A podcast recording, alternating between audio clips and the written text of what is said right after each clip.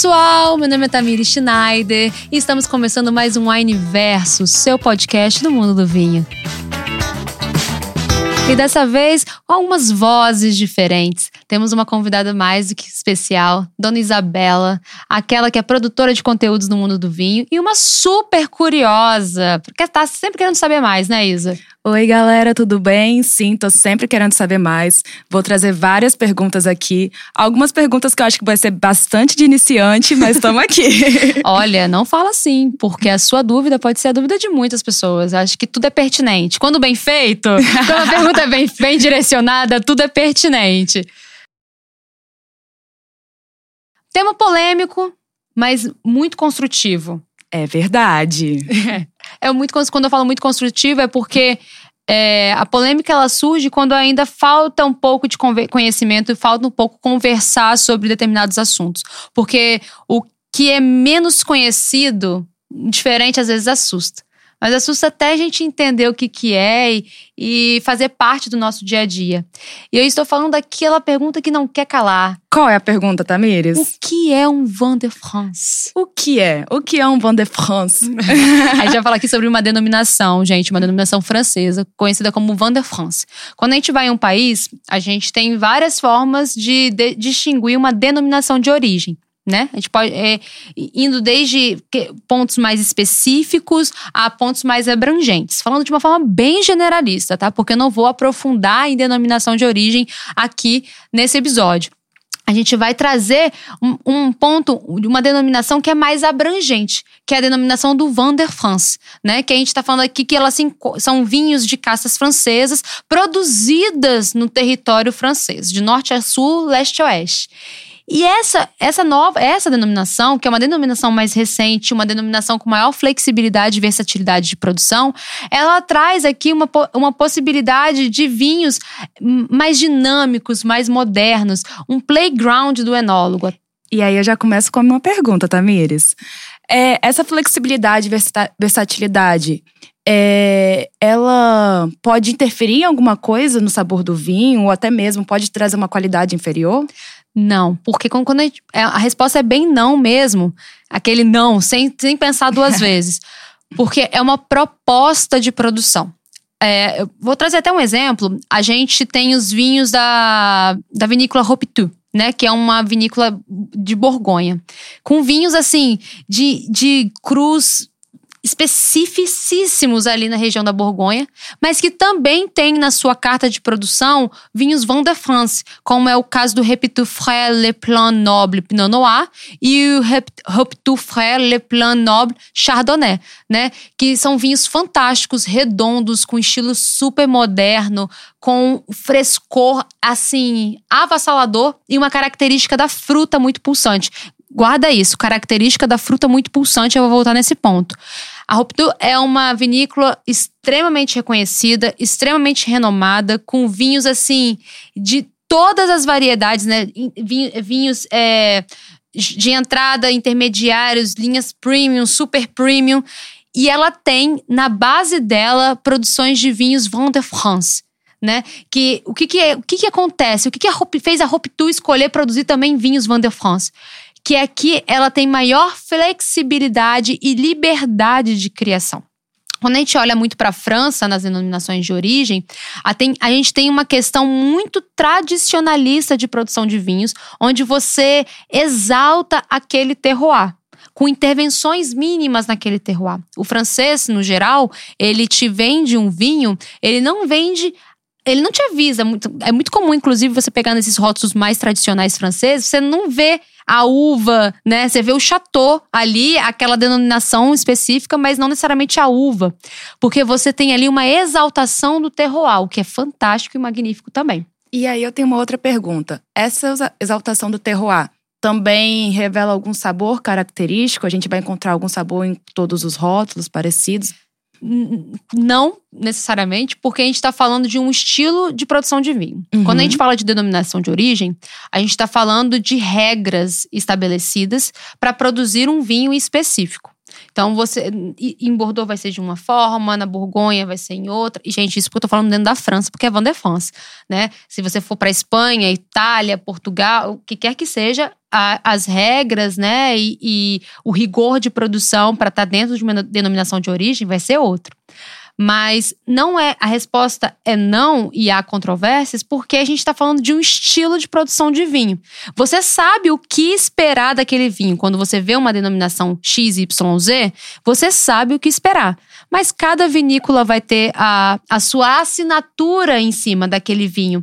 Não é só porque tem uma regra, tem um rigor de produção que tudo vai ser igual, porque cada vinícola vai ter a sua assinatura específica ali para produzir. E sem contar que se você muda um grau de latitude, norte-sul, ou, né, se você muda um grau disso, já tem diferença na vinícola. Então, nenhum vinho é igual. Inclusive, nem de uma safra para outra. e aí, o que a gente espera de um Van de France? O que esperar de um Van de France? Exaltação da uva, que é o ponto que eu pedi para vocês segurarem para a gente vo voltar nele. O Van der France dá liberdade aos enólogos, a equipe de enologia, a, a focar na melhor qualidade da uva. Isso que proporciona, inclusive, a flexibilidade de onde vão vir as uvas para a produção daquele vinho. Então, no Van der France, você pode ter uvas de diferentes terroirs ali para compor aquele vinho no, em alta qualidade, naquela qualidade esperada para um Van der France. A flexibilidade dele está marcada dentro, que não, te, não obrigatoriamente as uvas precisam ser de um mesmo vinhedo, não necessariamente as uvas uvas precisam ser da mesma região, porque o foco ali está tá em busca de uvas com uma saúde muito semelhante, com uma, um nível de qualidade semelhante, para a produção de um vinho que se encaixe naquela na questão de que nesse rótulo o meu chardonnay, o meu pinot noir, a uva em si, ela vai ter uma atenção diferenciada. E só para amarrar esse cipó aqui, né? Amarrar as pontinhas do cipó. É, é, muito interessante a gente ver o Van de France de uma forma de um estilo mais moderno de produção de vinhos.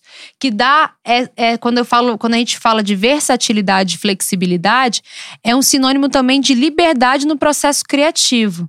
Porque você tem aqui nessa, na, na denominação Van der France uma possibilidade de ousar mais, sair do comum na produção do, de, desse exemplar. Como eu falei, né, temos aí o caso da Ruptu, que é uma vinícola enorme, renomada, com um peso de mercado gigantesco, que também tem uma linha de produção Van der France. Aí, aí, quando a gente pensa em harmonização, pensando no. É a parte que eu gosto. Ah. E eu acho que eu tenho certeza que todo mundo quer saber. O que, que você indica com Van de France, pensando até na Rupture? Gente, é, bom, ruptura pra mim é fineza, tá? Assim, no sentido. primeiro que eu gosto do nome, mas nem, nem por isso. Mas, é, porque são vinhos que têm um, uma elegância muito exaltada, né?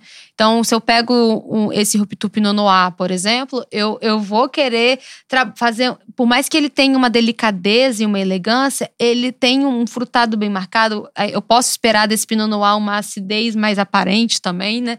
Então, eu posso ir tanto, por exemplo, de um atum grelhado Ai, na crosta delícia. de gergelim, porque eu sou chique, entendeu? um ah, atum grelhado em frente à Torre Eiffel. assim, um atumzinho grelhado também, ficaria legal. Mas eu posso ir para as carnes brancas um pouco mais estruturadas, ou até mesmo aquele momento de um carpaccio de carne. Esse pinot vai ter estrutura e elegância para acompanhar todo todo esse exemplar, todo esse, esse glamour. E, gente, Van France, ele vai ser esse vinho com perfil mais moderno, um vinho com perfil mais. É, um perfil jovem, descomplicado, que você vai ter muito da, do, da característica daquele frutado ali naquele, na, naquele exemplar. E também uma assertividade de mercado, né? Porque você consegue alcançar públicos de uma forma diferenciada, porque por por pela denominação Van der France ter uma flexibilidade maior no processo de produção, a gente consegue acessar vinhos de alta qualidade, vinhos franceses de alta qualidade, com um custo-benefício. Então, isso é uma outra coisa de, de focar aqui. Van de France vão ser excelentes custos-benefícios. Até faço uma observação que eu adoro ressaltar toda vez que eu falo de custo-benefício, que custo-benefício não é o vinho ser barato. Custo-benefício é o vinho entregar muito mais do que o preço que ele tem.